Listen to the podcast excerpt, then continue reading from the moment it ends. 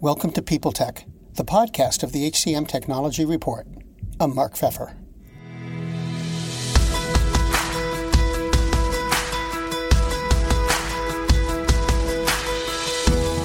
My guest today is Jonathan Kestenbaum. Until September, he was co founder and managing director of the research and advisory firm Talent Tech Labs. Now he's managing director of technology strategy and partnerships for AMS, Alexander Mann Solutions. We're going to talk about the dynamics of talent acquisition at a time when the pandemic and new ways of working are making the world, to say the least, unsettled. On this edition of People Tech. I began by asking Jonathan what lured him from Talent Tech Labs to AMS. Yeah, so I started Talent Tech Labs almost eight years ago. Um, and uh, you know, it's been a fantastic opportunity to really get deep expertise uh, in the talent acquisition technology space. Uh, and I've actually had this opportunity uh, to also build deep and meaningful relationships with heads of talent and CEOs of um, RPOs and staffing firms. And, you know, as with anything, uh, you know, after eight years of doing something, you get excited and interested to try something new. And um, I, I had this opportunity and, and we built a healthy business. Talent Tech Labs is still growing and, um, you know, we, you know, we were rep generating revenue, cash flow positive, growing on EBITDA, right? Um, but um, really wanted to try something new and um, leverage the knowledge that I had built up and the relationships that I built uh, to, uh, you know, kind of join one team. So use it uh, on on uh, instead of advising a number of different companies at the same time, kind of join one and be able to not only give advice but actually make it happen, uh, execute on the ideas that we have, uh, and see if we can make an impact. And I had this opportunity, as I said, to advise a number of the large RPOs, and I was always fascinated with Alexander Mann, AMS, um, from the sidelines, as I believe they had the foundational elements for what would make the um, RPO of the future. And so uh, the second I got the opportunity to join the team, I, I ran as fast as I could.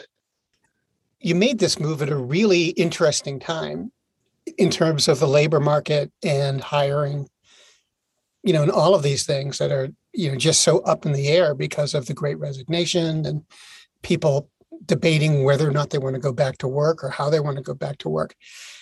Is that something that's sort of top of mind with um, your new team and with you?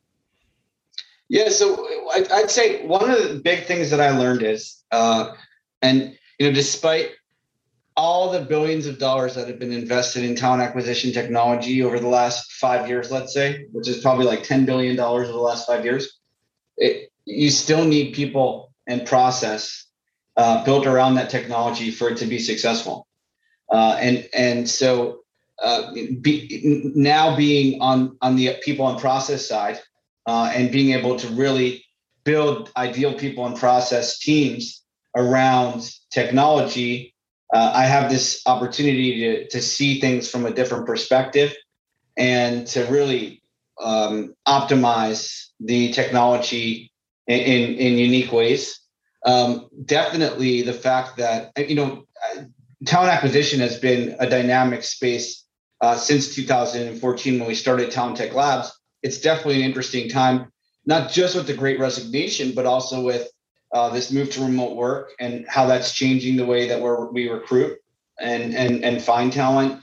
Um, and, and so I'd say, you know, and, and, and actually also I'd argue, you know, the, the renewed interest in diversity and the you know the the impact that you know um, you know that you know could have on organizations if they take it seriously. You know, all of those dynamics uh, are are driving even you know more excitement in the talent acquisition space, and so those are definitely things that are, you know are driving me towards uh, you know continuing to uh, you know dive deeper in the space. But I'd argue that the, the opportunity to combine the people process with the technology and really, you know, make one plus one equal three is what excites me most. Okay. Now, you're out there talking to a lot of employers, obviously. Um, what are you hearing from them? Are there, are there any common threads uh, in the the challenges that they say they're facing and that they talk about? Yeah, so I'm still wrapping my hands around the quote unquote great resignation.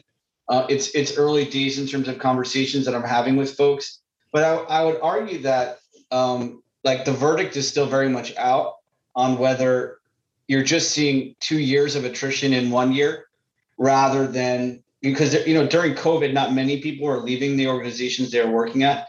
So and and there's no data backing up this statement right now. I'm just saying I'm still because we're just starting to have conversations around it. But I'm just saying like there is a case where this could just be two years of attrition happening in one year uh, because of, of the slowdown that COVID brought to to, to attrition.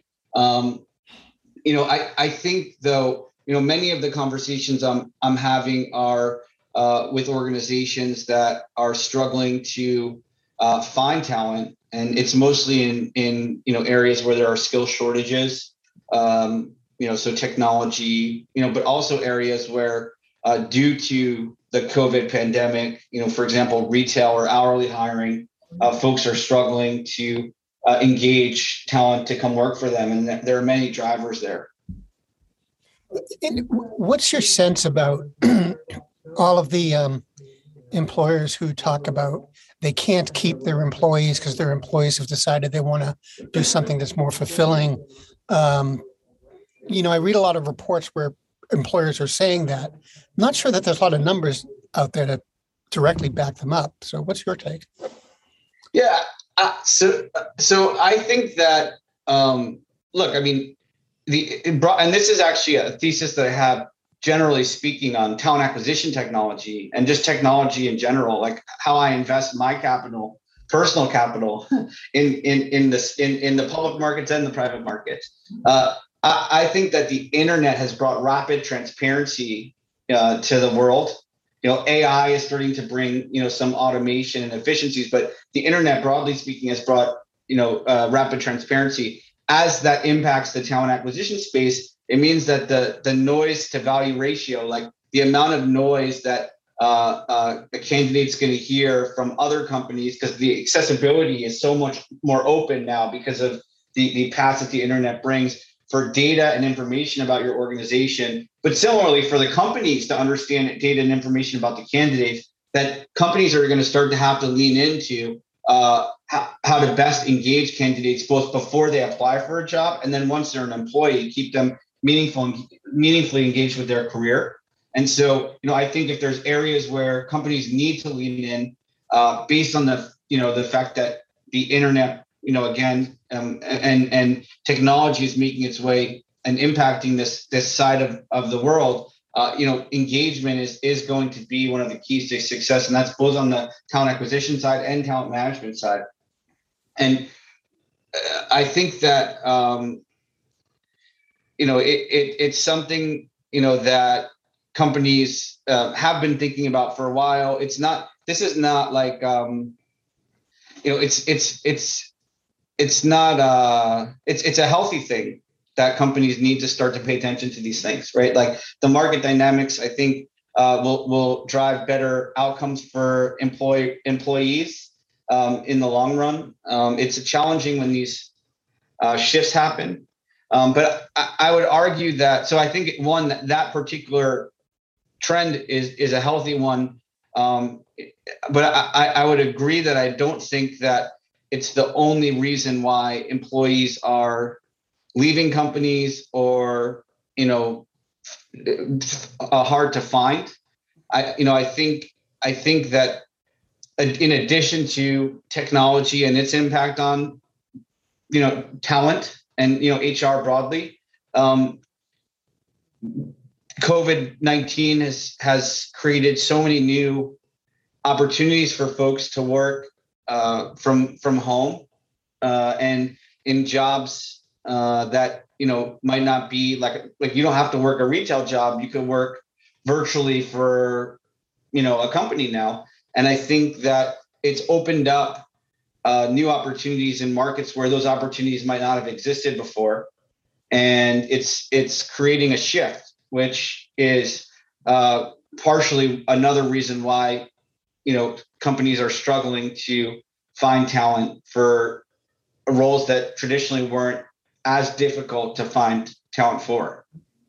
Okay. Now, my last question for you is you know, as you're embarking down this new path, um, what are the major challenges that you think employers and recruiters are going to face over the next, say, one to two years? The major, so sorry, I just want to think through my answer before I. Uh, and, and I'll give you the, the, the major challenges, but I'm, you know, I'm thinking about there's, you know, there's an election you know, next next year. Um, we're still digging our way out of COVID. Who knows where we'll be, you know, next year? Just there's there's a lot of balls up in the air. Um, so, what's that make you look out for?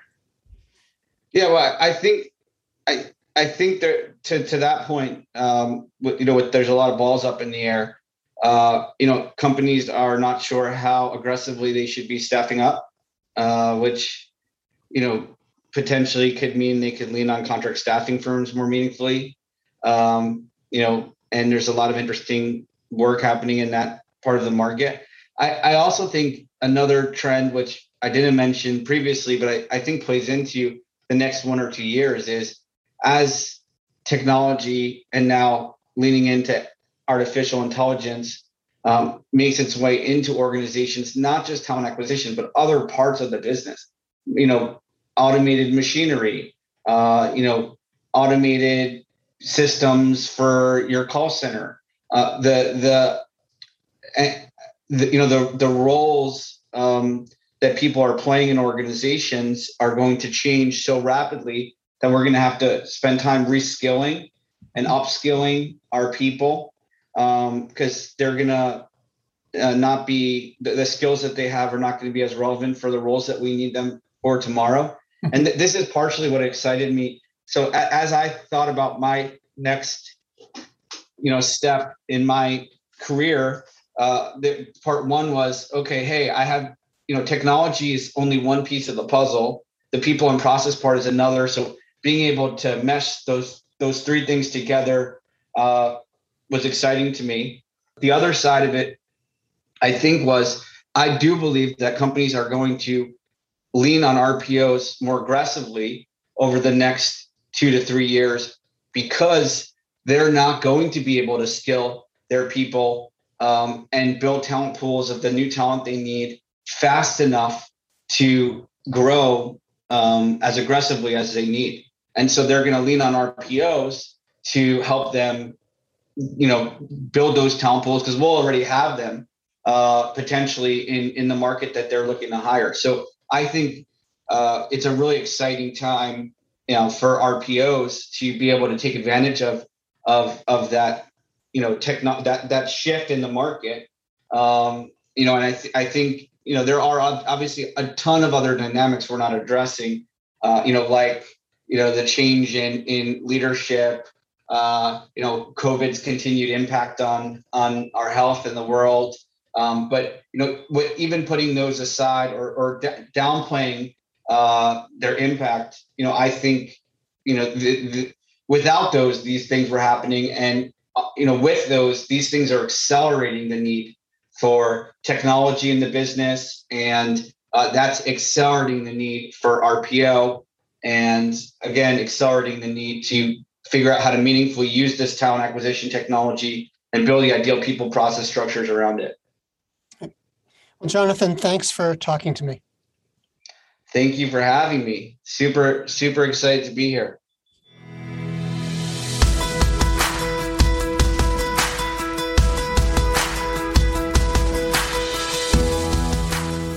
My guest today has been Jonathan Kestenbaum, Managing Director of Technology Strategy and Partnerships for AMS. And this has been People Tech, the podcast of the HCM Technology Report. We're a publication of Recruiting Daily. We're also a part of Evergreen Podcasts. To see all their programs, visit www.evergreenpodcasts.com. And to keep up with HR technology, visit the HCM Technology Report every day.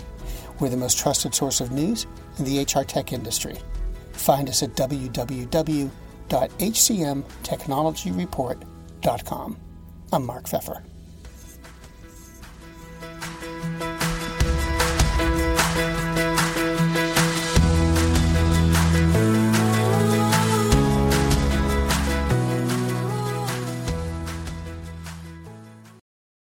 The world's best known investor and Wall Street expert, Warren Buffett, once said Wall Street is the only place that people ride to in a Rolls Royce to get advice from those who take the subway. Mr. Buffett's quote is remarkably accurate, but how many people would rather receive advice from him than someone simply guessing? Welcome to Buy, Hold, Sell, your single source for Wall Street knowledge and profitable guidance. Please join me, Todd Schoenberger, and fellow trader Tobin Smith, as well as host Veronica Dudo, for a podcast known to move the needle for investors.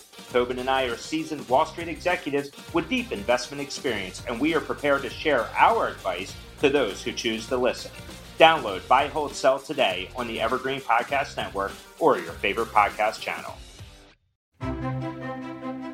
Faith in the news media has been challenged, making it even harder to get stories told. The Friday Reporter podcast was created to help audiences better understand the media by hosting journalists who will answer the questions to which we need answers. Join me every Friday to hear more.